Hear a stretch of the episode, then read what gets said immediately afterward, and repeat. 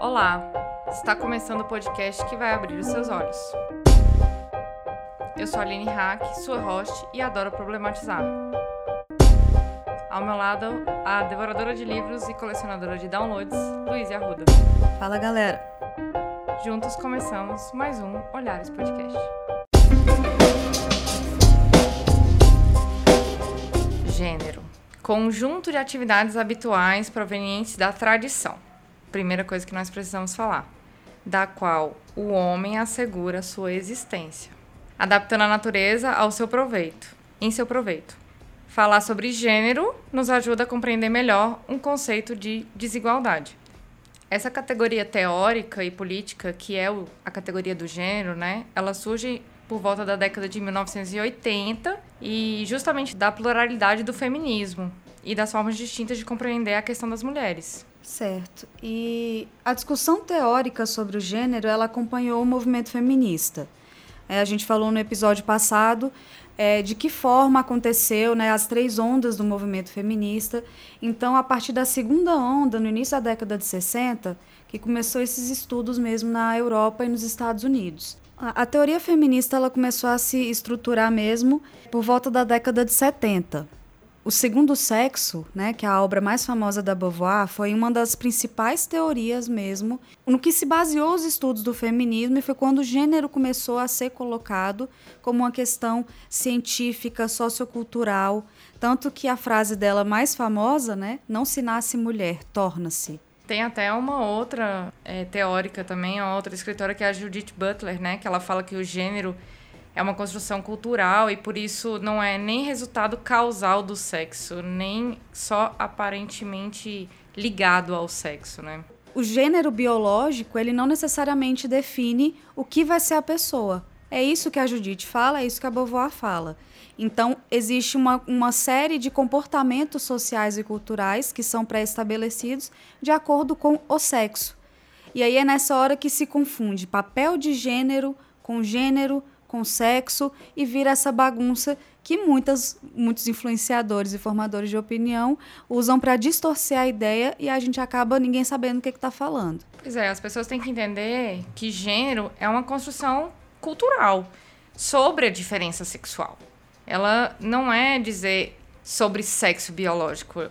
Sim, não é sobre erotização, é porque existe é, o senso comum ele se baseia nisso, né? Você falou sexo, a primeira ideia do senso comum não é sobre sexo biológico macho fêmea, é, é sobre o viés erótico. Exatamente. Aí o gênero, ele, na verdade a gente quer dizer é a respeito dos valores dados as diferenças sexuais que variam de sociedade para sociedade, dentro da mesma sociedade, e nos mostram que há inúmeras possibilidades de masculinos e femininos. E aí é o perigo que tá, né? Quando a gente escuta esses discursos dessas pessoas, eles falam que que você, se você ensinar gênero, ideologia, a chamada ideologia de gênero nas escolas, que você vai estar tá ensinando sexo às crianças, o ato sexual. E não tem nada a ver uma coisa com a outra. Todo mundo tem que entender que não é necessariamente a ideologia de gênero que quer dizer que homem tem que deixar de ser homem ou mulher deixar de ser mulher, mas é a ideologia de gênero que diz que sexo ou construção sexual não no, no, no contexto biológico, no contexto né? biológico, né? é, o que um homem deve fazer como homem e uma mulher deve fazer como mulher, e isso é, implica necessariamente na forma de agir, de vestir, né? É, ela é uma construção cultural, ela é uma construção social e é uma construção política. Exato. E conforme o feminismo luta, quando se coloca o gênero dentro desse contexto, é que ele caracteriza como uma forma primária de dar significado às relações de poder. Então, quando a gente questiona, o movimento feminista veio para tentar desconstruir essa sociedade patriarcal, justamente por isso, porque existe toda a invisibilização do gênero feminino. O sexo feminino, ele existe lá, porque as pessoas nascem com sexo feminino ou masculino ou intersexual, que era dito hermafrodita, só que não se usa mais essa palavra. Agora, em termos de gênero, você está falando de papéis sociais e culturais. E aí que você tem esse problema, que você precisa trabalhar pela igualdade dos gêneros. É, porque toda sociedade ela tem um sistema que ela define os padrões, os valores de gênero e de sexualidade. O contexto de que o machismo é, ele inviabiliza a existência da mulher ou ele é, causa violência à mulher e tudo mais e o, e o sistema patriarcal ele ele coloca o homem superior à mulher isso é uma construção de uma sociedade de um sistema societário. Então a gente tem que entender que é, existe muito mais por trás dessa questão apenas de homem e mulher né? E aí diferenciar desse papel de gênero masculino e feminino, que são os estereótipos, né? A gente passa mesmo para a questão de sexo versus gênero, que é o que tem sido falado em muitos canais, que, que é o que tem entrado na discussão. Mas sem se esquecer de todo esse conceito, toda essa ideologia, toda essa construção social e tudo mais. O gênero pode ser entendido como algo fluido, socialmente construído, performado e sistêmico. O que, que isso quer dizer? Não existe um padrão, teoricamente, ele puxa para o masculino e para o feminino, e isso não é uma realidade. Existem várias, várias vertentes na sexualidade. É, então aí nesse contexto a gente pode identificar é, as vertentes, né? Que é o gênero masculino e feminino. Existe também a nomenclatura cisgênero e transgênero, que é a pessoa que ela nas, nasceu com o gênero, que é cisgênero, e transgênero é aquela, que, aquela pessoa que biologicamente nasceu com um sexo e ela mudou de sexo. E no ponto de vista da sexualidade, existe a pessoa homossexual, heterossexual e bissexual. E tem os assexuados também, que ainda não está estabelecido é, é, de fato como orientação sexual. Mas é. são as pessoas que não sentem atração sexual por nenhum gênero. Por ninguém. E aí, nesse contexto, a gente acaba vendo que não necessariamente identidade de gênero tem a ver com sexualidade.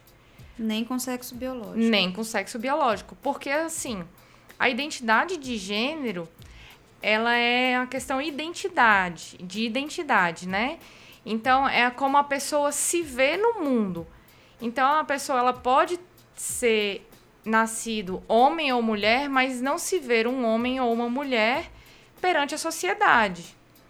Que é o que a, a, é, acarreta algumas vezes que essa pessoa é, mude de sexo, né? uhum. né? Ou às vezes não, ou às vezes ela simplesmente não se enquadra naquela, naquela questão identitária. E a questão da identidade de gênero, ela é muito relevante, porque se parar para pensar que identidade tem a ver com o ser estar no mundo, né? Eu estando no mundo, como eu me vejo perante o mundo, a questão de gênero, ela é muito importante. Total. Porque se eu, na, é, se eu nasço com a identidade de gênero feminina, mulher, e me identifico como mulher perante o mundo, eu posso ser considerado cisgênero. São os três pontos básicos. É o seu, o seu sexo biológico, o que vai compor a sua identidade. Exatamente.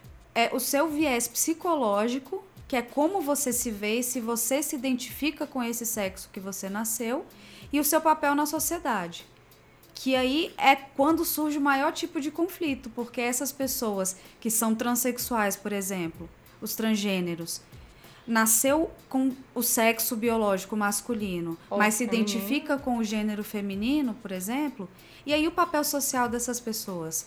Elas não se enquadram no padrão do senso comum. E é aí que começa a ter todo esse preconceito, toda essa violência que, que as pessoas sofrem.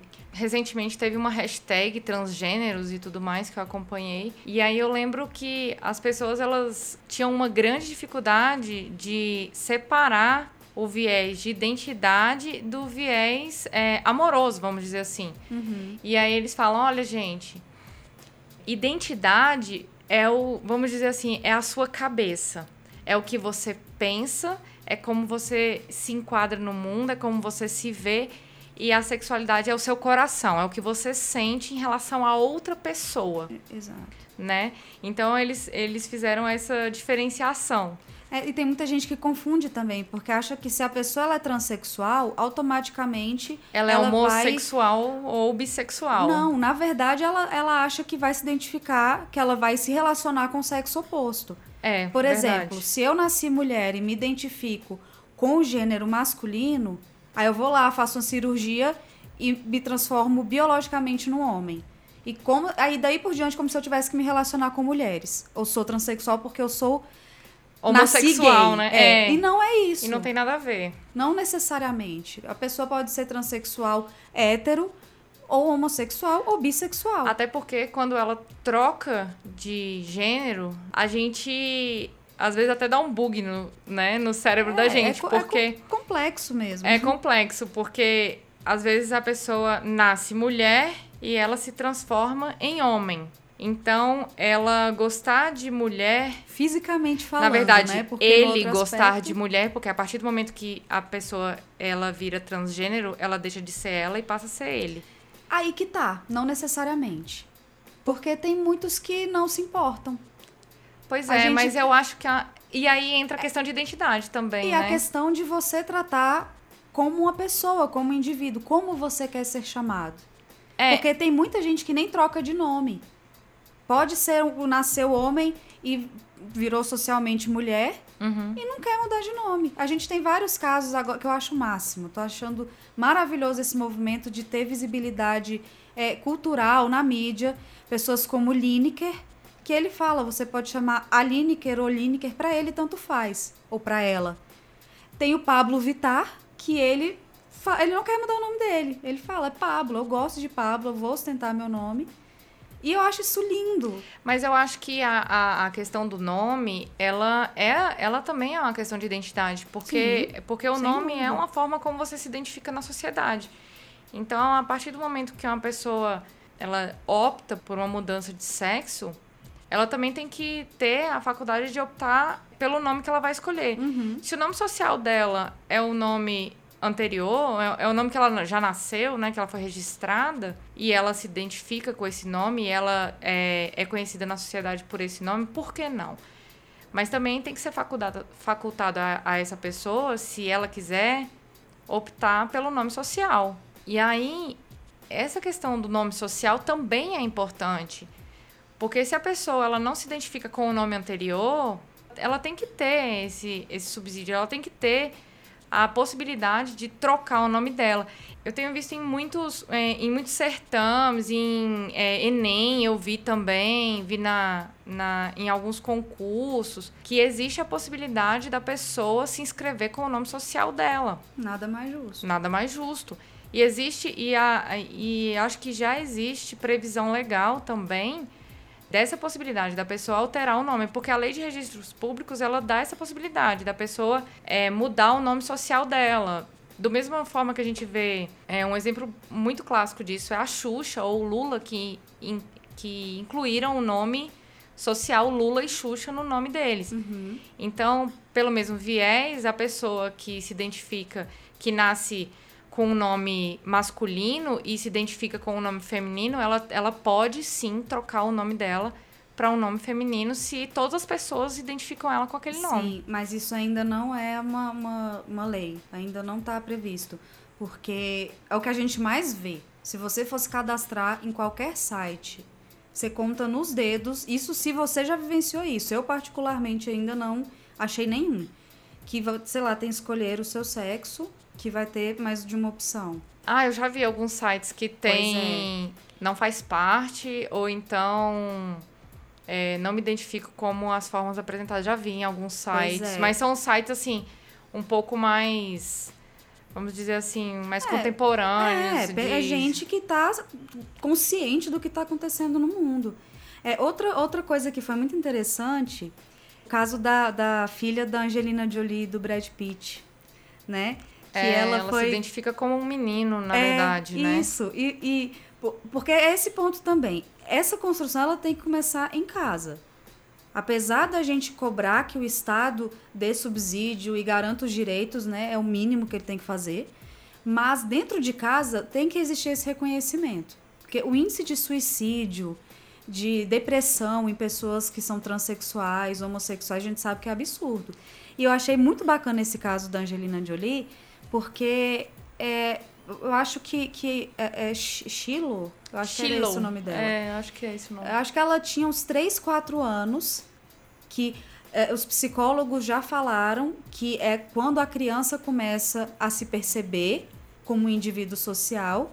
E aí ela começou a querer se vestir como um menino, fazer isso tudo, e os pais permitiram. E chegou o dia que ela falou que queria ser chamada de John. E aí eles falaram, ok. Tem, tem até um, um documentário que eu já assisti sobre isso, que ele fala que as crianças, elas têm. Elas têm a sexualidade e a identidade de gênero fluida até os 12 anos que é quando começa a adolescência e elas acabam se descobrindo mesmo numa questão de identidade e de, de sexualidade, principalmente, né? Sim, e muita gente contesta isso, mas tem um estudo do Alfred Kinsey, que é um dos estudiosos mais famoso, famosos de gênero, que na década de 40 ele estabeleceu a escala de Kinsey, que é uma escala de 0 a 6. Hoje eu acho que tem a, a, alguns pontos além onde zero é totalmente heterossexual e seis é totalmente homossexual. E aí você tem as escalas, tipo, esporadicamente homossexual, é, é frequentemente homossexual, bissexual, frequentemente bissexual seria assim, o 3, né? homossexual, né? é a metade ali, e esporadicamente homossexual e totalmente homossexual. E com, com esses estudos, se pensar que foi na década de 40, e até hoje você vê que ainda é vigente essa escala dele. E eu, o, o que o estudo apontou como mais consistente, primeiro, que a sexualidade é fluida durante toda a vida. Ninguém está num ponto X da escala e permanece lá a vida inteira. Então pode ter algum momento que haja uma vivência mais, mais homossexual, outra mais hétero que seja. Mas... E que a maioria, na média, as pessoas estão no meio. Não é. bissexuais necessariamente, ou um pouquinho para cima, um pouquinho para baixo, mas ela não é, não é, a sexualidade não é polarizada. Sim, mas é nesse ponto mesmo que eu quis dizer, da, das crianças que têm a identidade fluida.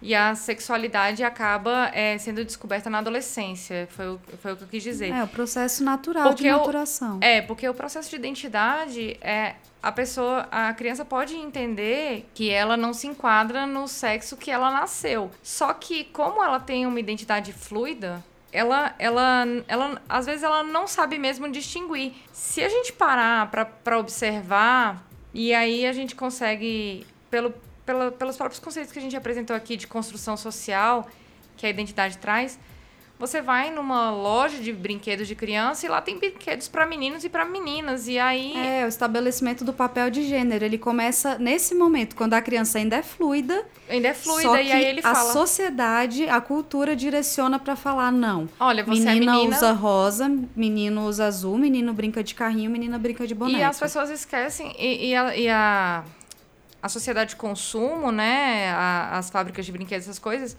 eles esquecem que a criança, ela é criança. Então, independente se seja brinquedo de menino ou de menina, e eu consigo ver isso claramente é, nas crianças que eu conheço atualmente, as crianças não estão tão pouco se lixando se aquilo ali é de menino ou de menina, dependendo da criança. Se, é, se a menina tem um amigo do sexo masculino ou o menino tem um, uma amiga do sexo feminino, ele vai brincar de boneca e ela vai brincar de carrinho. E eles não estão nem aí se aquilo ali é brinquedo de menino ou de menina. Eles querem brincar. E, e é interessante a gente observar como essa construção é, se dá. Esses dias eu vi como isso é implícito, às vezes até sutil. Eu conheci uma criança que é um menino, um menino cisgênero, e ele tem o cabelo grande. E eu pensei que era uma menina. Só que eu falei, poxa, essa menina se veste como um menino, mas não.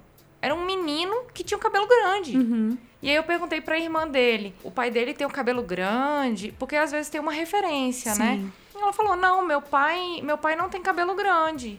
E aí eu falei, porque é, existe algum motivo especial para não cortar o cabelo dele? E aí ela falou: não, meu irmão gosta do cabelo grande e o meu pai gosta do cabelo grande do meu irmão. E eu falei, cara, que sensacional isso. E aí é, é, isso causou em mim, assim, até um, um desconforto de eu ter pensado que era uma menina, É. que vestindo de menino, por causa do cabelo. A gente encara essa, essas nosso próprio machismo interno ali. É, não, e é, e, é e assim, e, e a gente consegue, e eu consegui visualizar na hora o tanto que a identidade de uma criança é fluida, porque, na verdade, o que determina a identidade social de uma criança é a roupa que ela veste, é o corte de cabelo É. dela, porque ela é meio andrógena, assim, Há- há um dependendo da tempo- criança. Há um tempo teve uma discussão no Facebook que a gente. É que as pessoas começam a falar, né? Que tudo problematiza, que não sei, mas a gente tem que discutir certas coisas sim. Falando sobre essa cultura que existe de. A menina nasceu, Fura uma semana orelha. depois fura a orelha. Por quê? Pois é, e aí eu acho que é nesse ponto que incomoda tanta gente.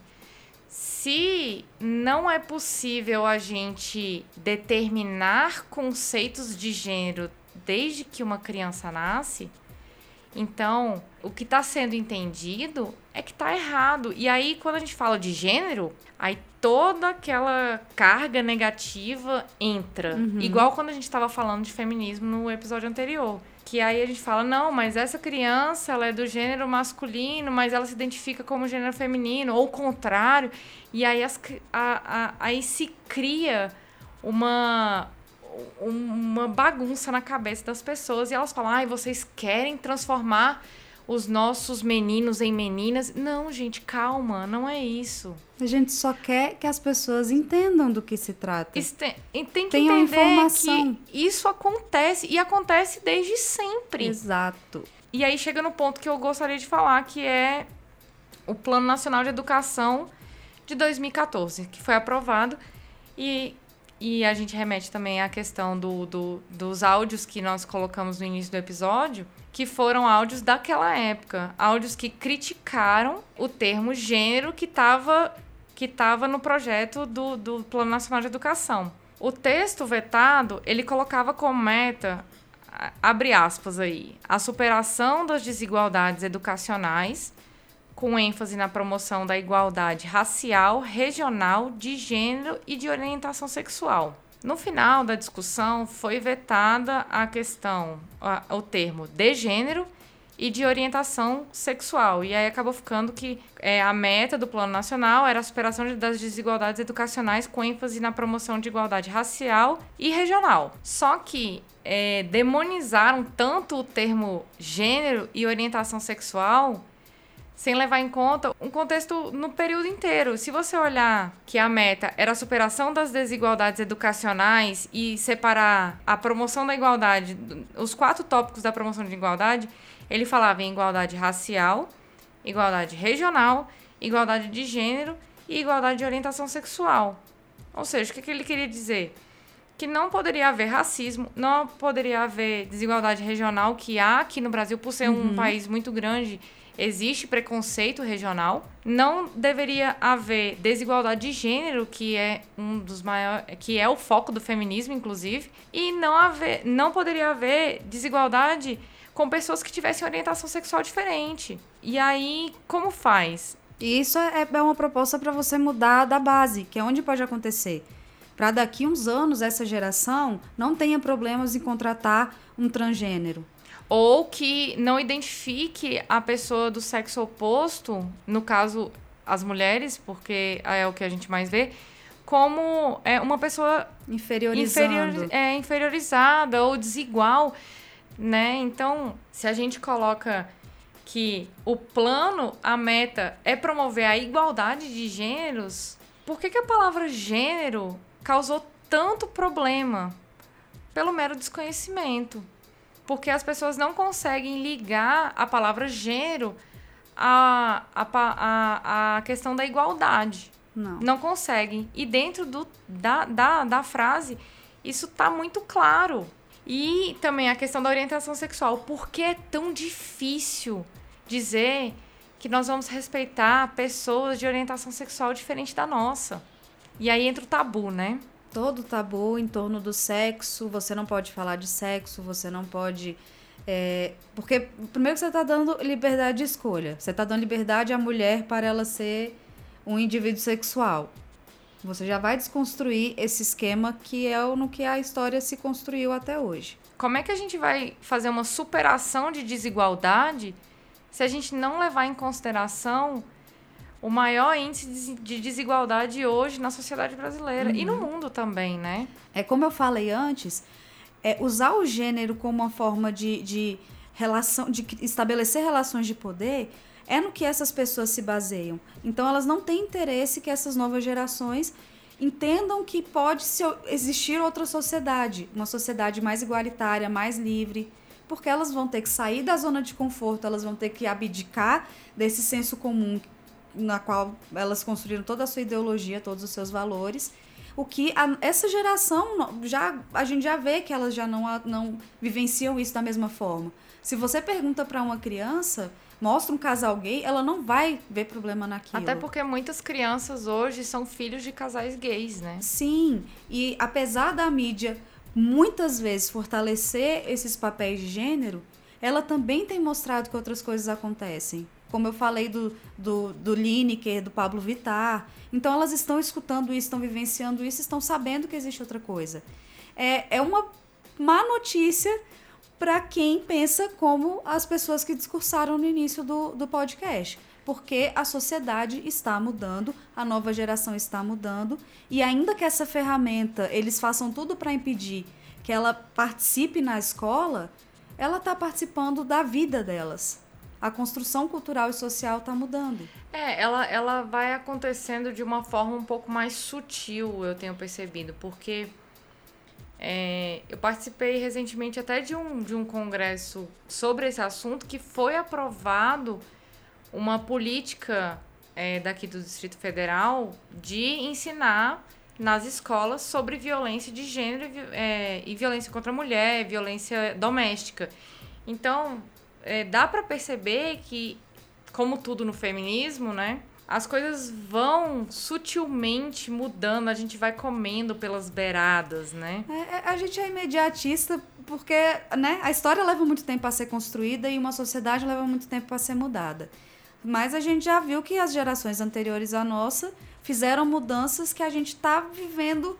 Não tem outro momento melhor que esse para ser mulher, para ser gay ou para ser trans, por pior que seja, do que a gente for ver a história anterior, era, era muito mais complicado. Muita gente sofria. Era, era mais complicado, mais invisibilizado e eu poderia dizer até mais criminalizado. Sim, era. Inclusive, a, a homossexualidade era tratada como doença. Era Hoje como é doença crime, crime. No, no, os conselhos de ética da, dos psicólogos, psiquiatras, todo, tem uma cláusula lá. Você não pode pensar em tratar, em curar homossexualidade ou, ou bissexualidade ou qualquer coisa assim.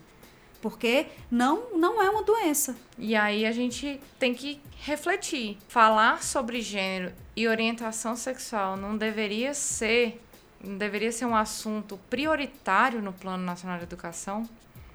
O problema é que esse plano, ele vale por 10 anos.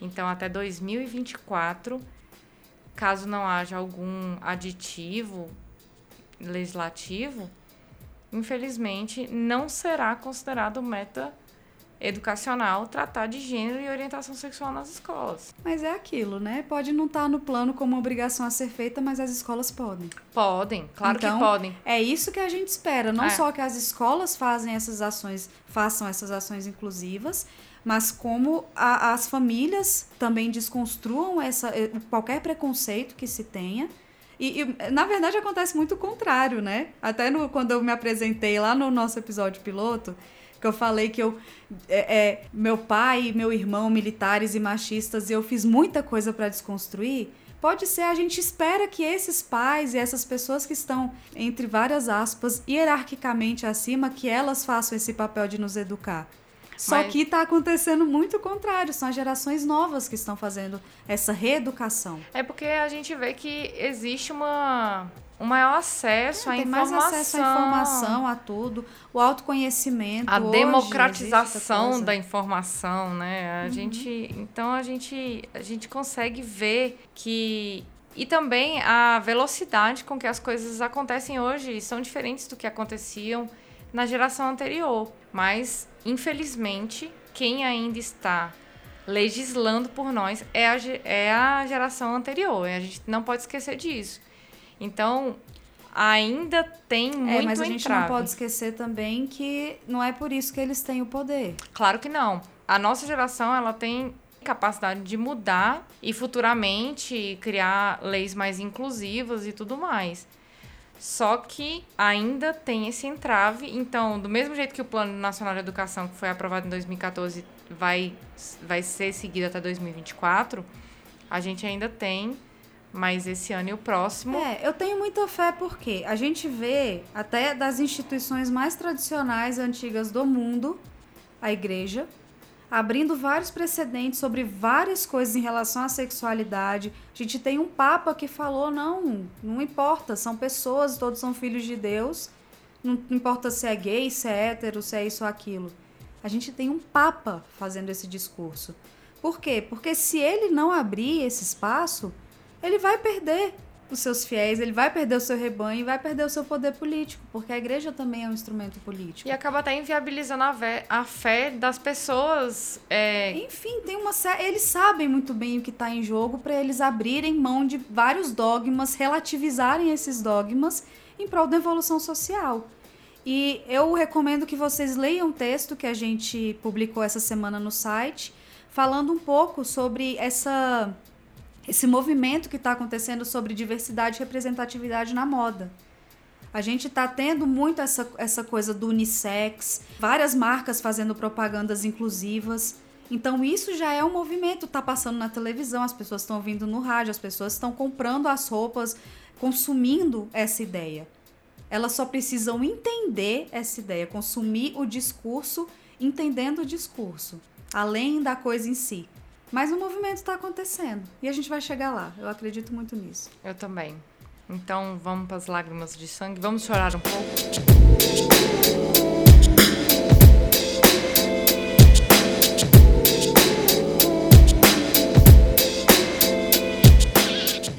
José Maier foi a notícia da semana. José Maier, para quem não acompanhou, ele foi acusado de assédio pela figurinista dele. Já estava sofrendo assédio há oito meses. E o pior é que é mais um caso de famoso na mídia que, que deve ser responsabilizado por assédio, porque muita. é, acontece muito de, de- do famoso não ser responsabilizado por causa da fama. O que eu achei legal, o que eu achei interessante é que, ao mesmo tempo que rolou uma lágrima de sangue, rolaram várias lágrimas de diamante, porque é, apesar dele ter sido muito infeliz na colocação dele, ele teve a audácia de dizer que ele não praticou assédio. Inicialmente, ele, ele disse isso. Ah, e Que o que, que ele fez, né? Ele, disse que era do personagem dele. Nas partes íntimas dela, É. na frente de outras pessoas. Na frente falou que isso era uma brincadeira. Exatamente. Ele falou que, que aquilo que ele estava fazendo era inerente ao personagem dele, que Ela era misógino. Isso ainda é um gaslight em cima da, da, da moça. Nossa, muitas lágrimas de sangue nisso, porque essa, essa figurinista, pelo que foi veiculado e pelo, pelo que consta na- nas notícias, ela denunciou dizendo que há oito meses ela estava sofrendo assédio dele. Imagina, oito meses você sofrer assédio e tudo mais, e quantas coisas envolvidas. Mas, em contrapartida, rolou, é, rolou uma repercussão e também rolaram muitas lágrimas de diamante, porque as atrizes se posicionaram contra isso, é, elas se mobilizaram na internet, começaram a postar, mexeu com uma, mexeu com todas, rolou uma sororidade e eu achei isso muito bacana. E é uma, uma hashtag que já estava meio apagadinha e voltou também, que foi a chega de assédio e tudo mais, que reforça aquela, aquela situação que a gente mencionou no, no episódio anterior e também eu digo muito, que a violência contra a mulher ela não tem que ser evidenciada só no mês de março.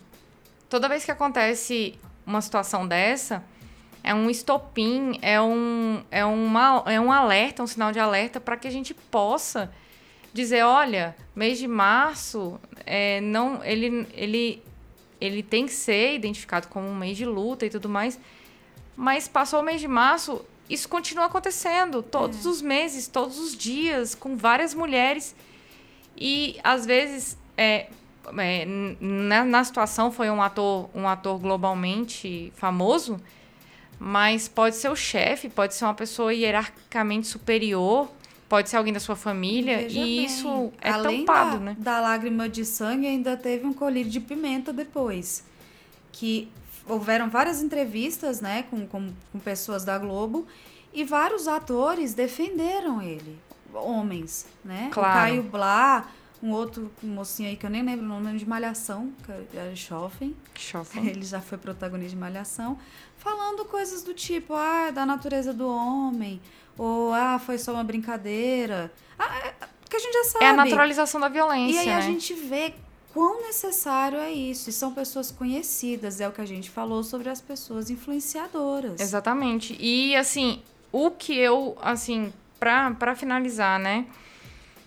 O que eu achei muito bacana é que isso gerou uma repercussão que obrigou a Globo a tomar uma atitude. Uhum. Então ele, ele foi obrigado a fazer uma retratação e ele também foi afastado é, da Globo. Ele não vai contra a Globo, acho que ela cancelou o contrato ou ele ou afastou não, por um ele tempo, disse né? que vai ficar na, na geladeira, na famosa geladeira. Ele não, ele ia, ele ia protagonizar a próxima novela e aí não vai mais e, e tá aí por tempo indeterminado. Vai continuar recebendo o salário dele, mas pelo menos aparecer na TV não vai. É, a gente a gente vai tentando responsabilizar essas pessoas da, da maneira. Agora, uma coisa que não pode ser esquecida é que assédio é crime. Uhum. Então, é, o isso que não, não é castigo, Isso né? não é castigo.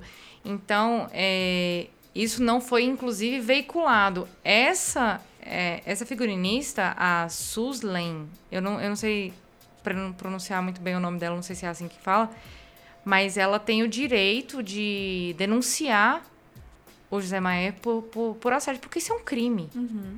Né? Então, isso pode ser apreciado na esfera criminal. É, e tu, seja. chorou o que essa semana? Nossa, então, foi o mesmo caso.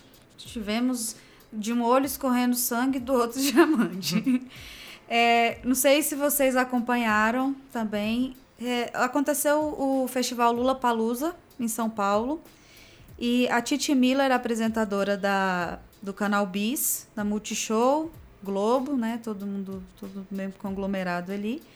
Ela estava fazendo a transmissão ao vivo e quando ela foi apresentar o, o DJ Asaf Borgori, ele é produtor e compositor também, ela falou sobre as letras machistas e misóginas dele. E mencionou até alguns, algumas letras, que ele fala coisa assim, haja como vadia, mas antes lave a louça. Olha Nossa. o nível. E aí, ela falou isso tudo. Ele já foi questionado em várias, mundialmente, que ele é famosão aí, muita gente já falou sobre isso. E ele falou a mesma coisa: ah, um personagem. Não, não é o que eu acho, não é o que eu penso. As pessoas têm que entender que esse discurso constrói caráter. As pessoas acreditam nisso, elas compram essa ideia. Enfim, aí ela falou um monte de coisa e ainda mandou no final, que foi tão legal. Gostaria de dizer que machistas não vão passar nesse canal, mas vai. Aí ela anunciou o palco onde o cara ia se apresentar. E, e foi demais, né? Porque, porra, vivo, a apresentadora lá, soltar uma dessa, a gente sabe vivo, né? quantos filtros acontecem. Então foi muito bacana expor o cara. A parte triste é, é o velho nunca ler os comentários. Mas a gente lê por quê? Porque eles mostram o que, que as pessoas pensam o tanto de gente que falou bobagem do tipo, ah, ela tava de TPM no dia. Nossa. Ah, se você acha que lavar louça te faz menos mulher, nasça homem. Né? Quem paga seu salário somos nós. Nós, nós não estamos pagando para ouvir seus chiliques feministas.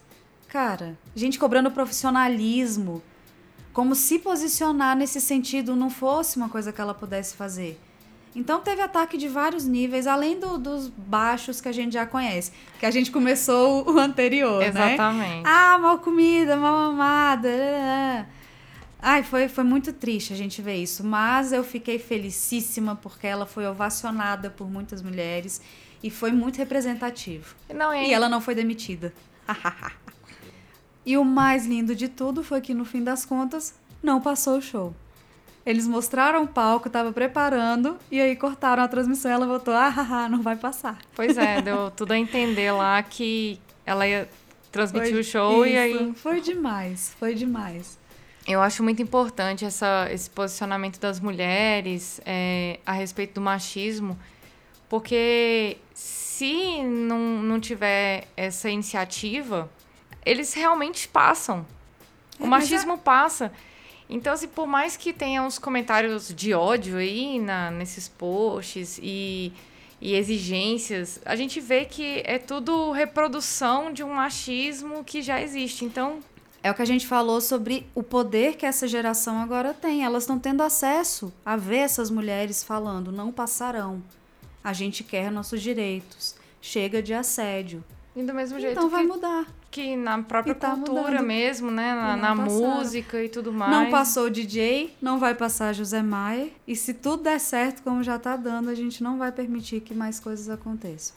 E agora vamos para o caleidoscópio.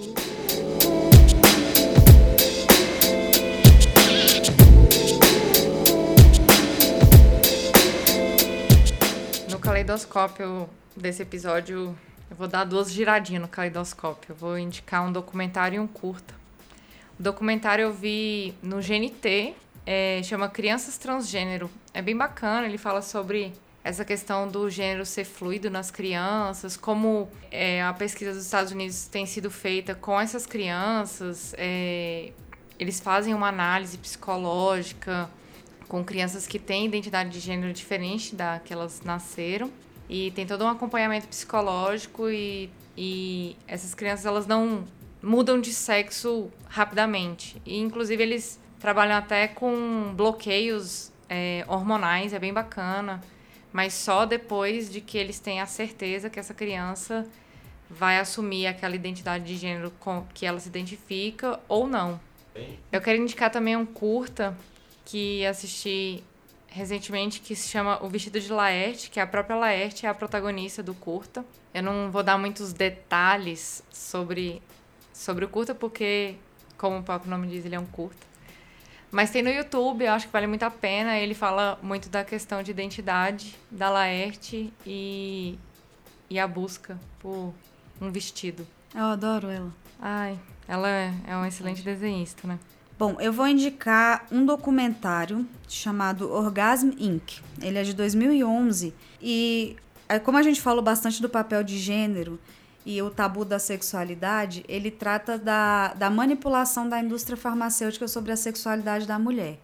Então ele fala de de que forma é, é, cria-se doenças que não são doenças, porque a gente falou, inclusive, no, no episódio do feminismo, se eu não me engano, sobre quão, quão longo foi o processo até começar a estudar anatomia feminina, sexualidade feminina, que a gente até falou do, do Masters, Masters of, of Sex. Sex. E então ele fala várias coisas assim, de mulheres que passam a vida achando que tem algum tipo de disfunção sexual e não tem nada. É, uma das, das pessoas retratadas no documentário é um homem, acabou sendo homem, intersexual, ou seja, ele nasceu com os dois sistemas, masculino e feminino. E na, na, ele bebê, os médicos, nem consultou os pais. Os médicos, na hora, falaram assim: ah, acho que isso aqui tá mais pro masculino, então vamos fazer a cirurgia aqui. E aí ele cresceu entendendo que era um homem, mas não se identificando com o sexo biológico. Muito interessante isso, esse isso, ponto isso foi pesado. E aí ele descobriu que ele se identificava mais com o sexo feminino.